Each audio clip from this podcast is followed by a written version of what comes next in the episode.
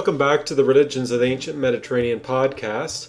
We're continuing on in the series Diversity in Early Christianity. In the last episode, we began to delve into the opponents of Ignatius of Antioch in the early second century as an instance of the type of Jesus groups that existed and the types of struggles that were going on among different followers of Jesus.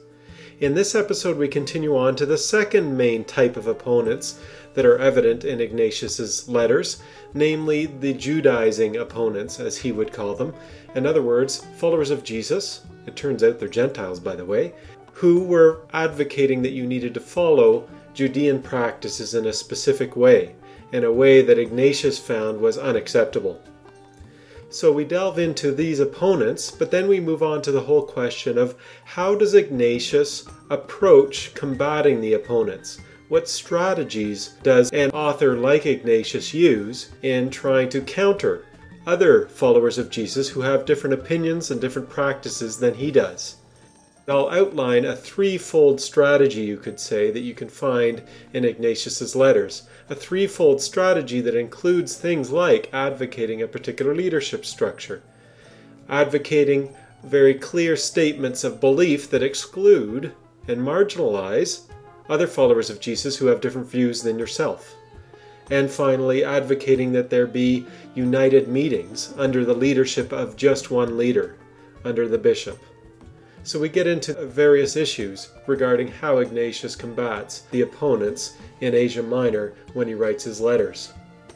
I hope you enjoy this episode, and please feel free to read more about Ignatius and other early Christian authors on my website, philipharland.com.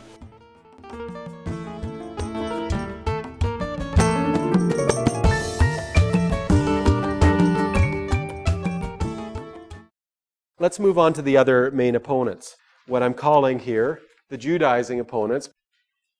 And there's a bit of value judgment loaded in it, but we're not using it in the value judgment loaded way.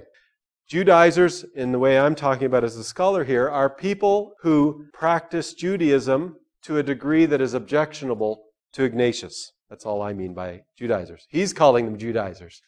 We don't have a term to describe them, so as scholars, it's convenient to call them Judaizers here, remembering that it's only in the perspective of Ignatius that they're too Jewish. Although there's some crossover, in other words, sometimes in one letter he addresses both issues. But most of the time, the bulk of the material on one issue, on the Docetists, is in one letter, and the bulk of the material on the Judaizers is in another letter, which suggests two different opponents as opposed to one. In other words, that it's not people practicing Judaism who are also saying Jesus was never truly flesh. I'm arguing it's two opponents. And let's take a look at the evidence for these, what we're calling Judaizing opponents. And we'll soon see it seems like they're Gentiles. That the opponents who are Judaizing are Gentiles. Chapters 8 to 10 of the Magnesians. So he's writing to Magnesia, again, a city right near all these ones in the central, uh, sort of in the middle of Turkey on the western coast. Again, he's addressing followers of Jesus who he feels are on his side. He may be trying to convince some to come onto his side. And this is what he says in chapters 8 and 9. Do not be deceived by strange doctrines. So once again, he's setting it up that he's talking about followers of Jesus who have something he calls strange views. He might use the word heresy. In fact, one of the earliest occurrences of the Greek word heresis in early Christian literature occurs in Ignatius's letters. It doesn't have value judgment in it until the Christians get a hold of it. But once some Christian authors get a hold of it and start using it in particular ways, it becomes bad choice. Heresy, bad choice. But he's now again talking about what he would call a heresy, a bad choice, a group that is wrong.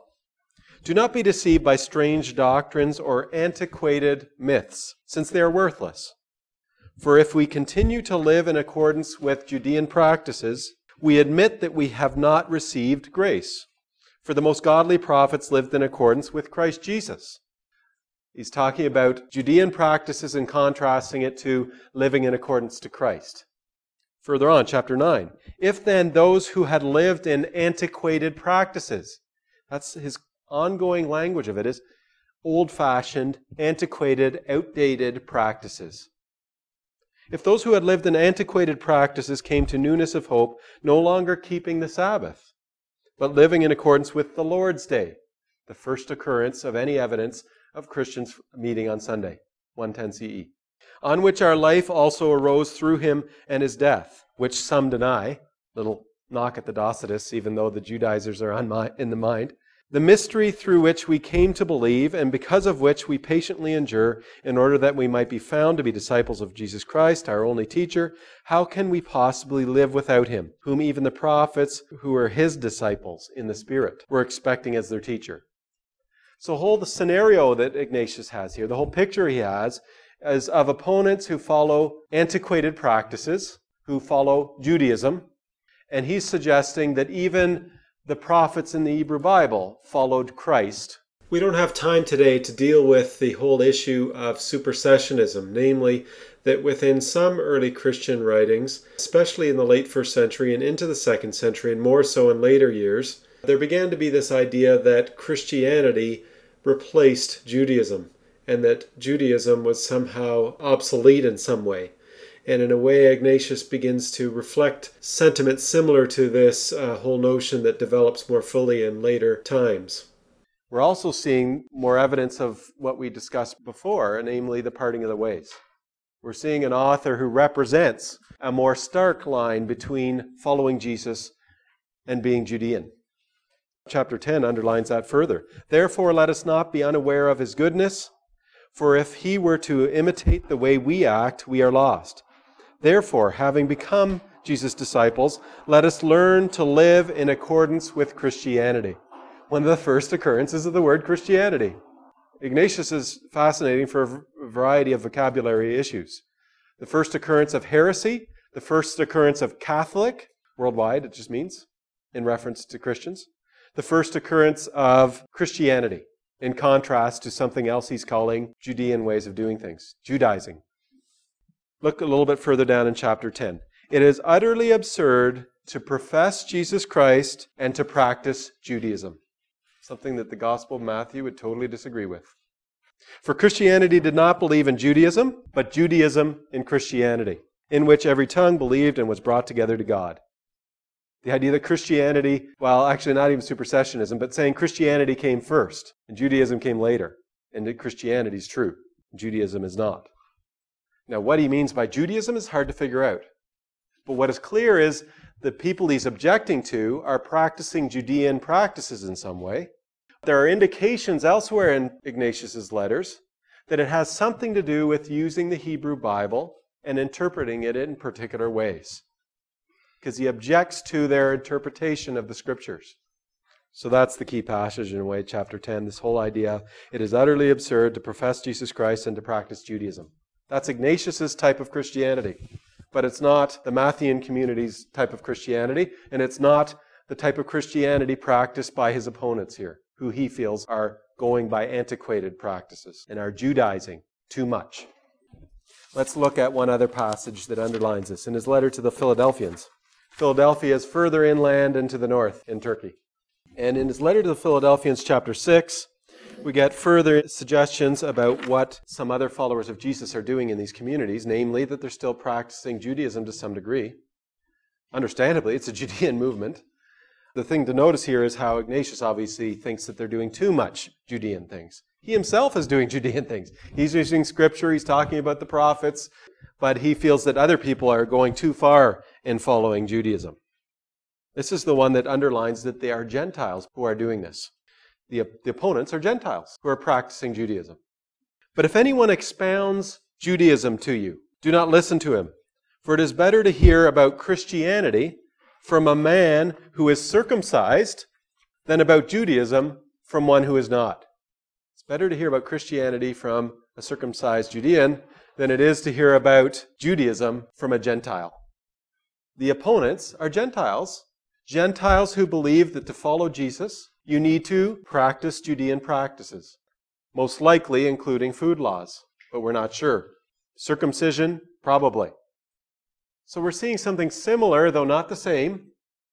And definitely Ignatius is not the same in his opinion as Paul, but similar to what we saw in Galatia in terms of certain followers of Jesus still feeling that Gentiles need to follow the Judean law, need to follow the Torah.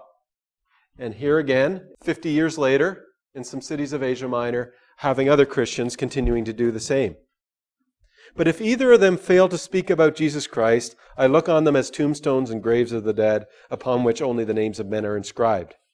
Look further down, chapter 8. This is the key one about some other issues to do with interpretation of the Hebrew Bible, most likely. Verse 2 of chapter 8 Moreover, I urge you to do nothing in a spirit of contentiousness, but in accordance with the teaching of Christ. For I heard some people say, If I do not find it in the archives, I do not believe it in the gospel. If I do not find it in the archives, is likely referring to scriptures in the ancient writings, is what another way of putting it. I do not believe it in the gospel. This is what his opponents say. If I do not find it in the Hebrew Bible, it's not part of my gospel of Jesus. They're very focused on the Torah.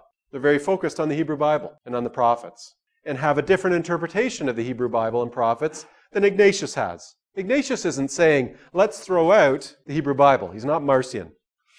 He also uses the Hebrew Bible, Ignatius. They have differences of opinion on how to interpret it, and differences of opinion on what practices advocated within the Hebrew Bible apply to Gentiles. If I do not find it in the archives, I do not believe it in the gospel, is what his opponents say.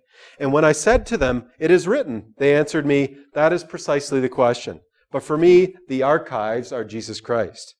The inviolable archives are his cross and death, and his resurrection and the faith which comes through him, by these things I want, through your prayers, to be justified. It was a debate he had with these opponents over how to interpret the Hebrew Bible and about how Jesus enters into the picture of how to interpret the Hebrew Bible. Beyond that, we don't really know the details. But it seems like they likely were Gentiles who were circumcised and who were focused on observing Jewish practices as part of belonging to a Jewish movement. Ignatius thinking differently. Something I indicated to you that in both cases, both of those opponents' cases, there are indications of various places in uh, Ignatius' letters that separate meetings are taking place. Namely, that the opponents, who are followers of Jesus, have their own meetings, separate from the people that Ignatius is writing to. Ignatius is trying to keep them on his side, so to speak, or trying to get them on his side, and trying to warn them of these other followers of Jesus in the same cities where they live. Let's get into some of what Ignatius' strategies are in trying to combat these opposing viewpoints within certain Jesus groups in Asia Minor, and briefly outline what I would call a threefold strategy here. There are three things that you come across in Ignatius's letters in relation to these opponents that underline how he's attacking them and how he's trying to counter his opponents, how he's trying to win people over to his view of things. First of all, Ignatius, again and again and again, comes back to leadership structures. This is in part a response to what he sees as divisions and the threat of these other Jesus groups. And the possibility that more Jesus groups will start, that you'll have more schisms and more divisions and more separate groups of Jesus followers. He advocates a particular leadership structure that he feels will counter the opponents and will help to secure the unity of the groups of Jesus followers who think the right way, as he would put it. So, over and over again, you may have noticed this, he's back to this again and again. Now, the structure he advocates, leadership structure, ends up becoming the dominant leadership structure in Christianity. Don't be fooled, though, because when you're reading Ignatius, he's not talking about standards here, he's trying to set standards. there were no standards yet. He's advocating a particular understanding of leadership structure. And the degree to which he beats people over the head with it suggests a good number of the people he's writing to probably do not have this leadership structure as their model. What is this leadership structure? Well, let's look at one example of it. Take a look at Ephesians chapter 4. He's always talking about unity and harmony, and he sees this as united under this leadership structure he's advocating, and that this is a way to counter opponents and counter division. Thus it is proper for you to act together in harmony with the mind of the overseer, the bishop, as you are in fact doing. For your presbytery, your elders, which is most worthy of its name and worthy of God, is attuned to the bishop as strings to a lyre.